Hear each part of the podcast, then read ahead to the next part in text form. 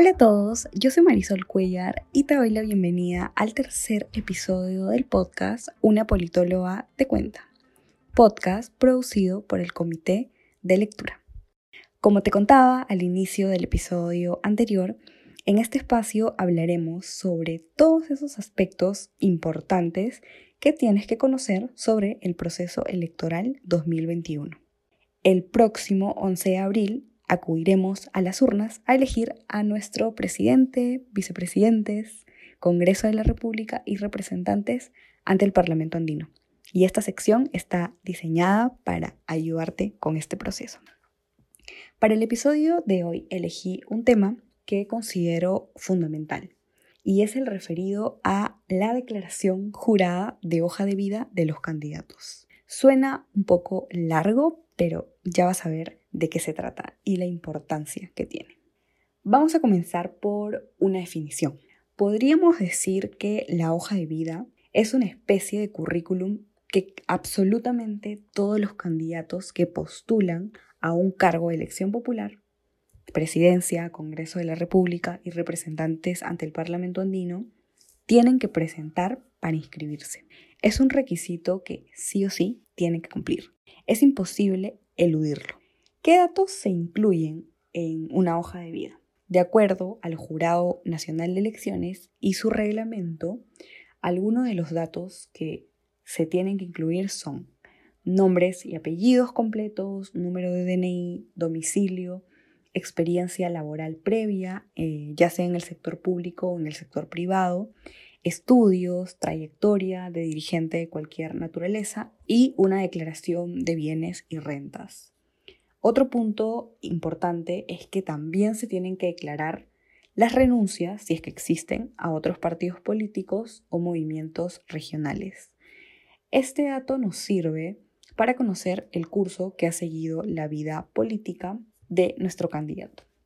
Y también es clave que la hoja de vida se declaren sentencias. No todas, pero sí la de dos tipos. Aquí voy a leer explícitamente lo que dice el reglamento. Los candidatos tienen que declarar relación de sentencias condenatorias impuestas al candidato por delitos dolosos y que hubieran quedado firmes, la que incluye las sentencias con reserva de fallo condenatorio si las hubiere. Relación de sentencias que declaren fundadas o fundadas en parte las demandas interpuestas contra los candidatos por incumplimiento de obligaciones familiares y o alimentarias, contractuales y laborales, o por incurrir en violencia familiar que hubieran quedado firmes o si no las tuviera. Como has podido escuchar, esto es sumamente importante. Los antecedentes de los candidatos que van a desempeñar un cargo de elección popular siempre tienen que ser una parte fundamental de nuestro análisis y selección. Las hojas de vida no son una carta en blanco. Es decir, los candidatos no pueden escribir cosas que no sean reales y pensar que nadie se va a dar cuenta. Las hojas de vida son fiscalizadas por los jurados electorales especiales y el Jurado Nacional de Elecciones, que son los entes encargados de fiscalizar el proceso electoral. Por una cuestión de practicidad en campaña, los candidatos siempre tienen que tener los documentos que comprueban todo lo que han declarado. Y resulta tan serio el asunto que firman una declaración de veracidad del contenido que han declarado. ¿Qué sucede si los candidatos mienten u omiten información? En esos casos, el jurado electoral especial dispondrá aperturar un proceso de exclusión cuando advierta que hay una omisión de información o incorporación de información falsa. En los últimos días se ha podido ver que en las noticias varios candidatos y candidatas han sido excluidos del proceso electoral. Esto significa que quedan fuera de la competencia y responde a que pudieron incurrir en alguna falta respecto a lo declarado en sus hojas de vida.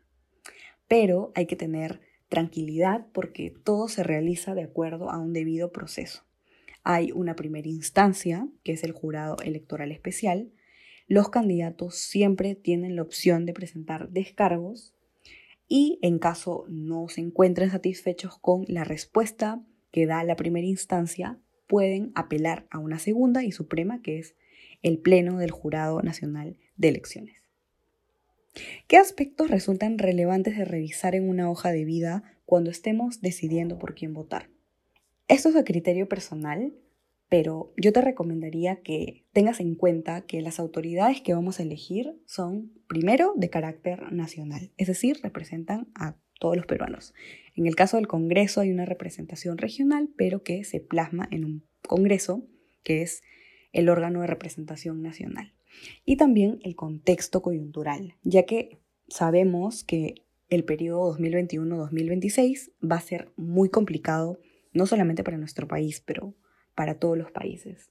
Así que a mi criterio es muy importante revisar la trayectoria política que tengan los candidatos y la experiencia previa. Considero que, como contaba en episodios anteriores, la postulación no tiene que ser un acto improvisado, tiene que responder a un proyecto previo de absolutamente todos los postulantes. Y por supuesto, eh, revisar el tema de las sentencias es fundamental. Los antecedentes de los candidatos que postulan a un cargo de elección popular siempre van a ser fundamentales. ¿Dónde puedo encontrar estas hojas de vida? El Jurado Nacional de Elecciones lanzó hace poco el ya conocido portal Voto Informado, en donde podrán revisar las hojas de vida de todos los candidatos y compararlas entre dos opciones favoritas. Está diseñado de forma muy amigable y sencilla de utilizar.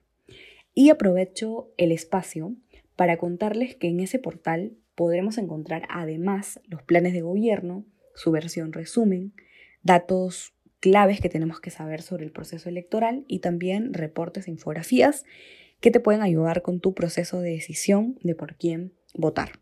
No dudes en visitarlos porque estoy segura que ayudará muchísimo con el proceso de búsqueda de información. Y antes de cerrar el episodio, me gustaría hacer una reflexión.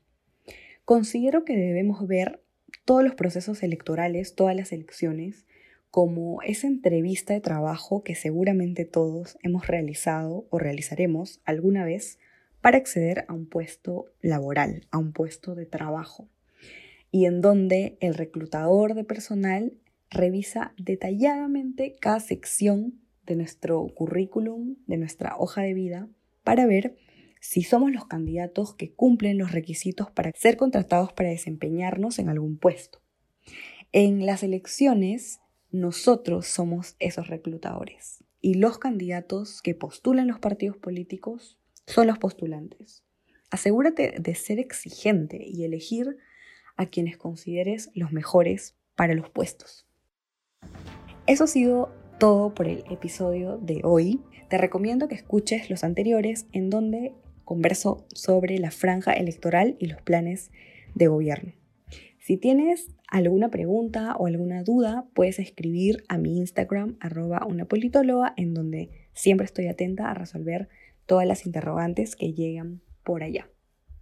Te deseo realmente una gran semana y nos vemos la próxima semana con el próximo episodio. Adiós.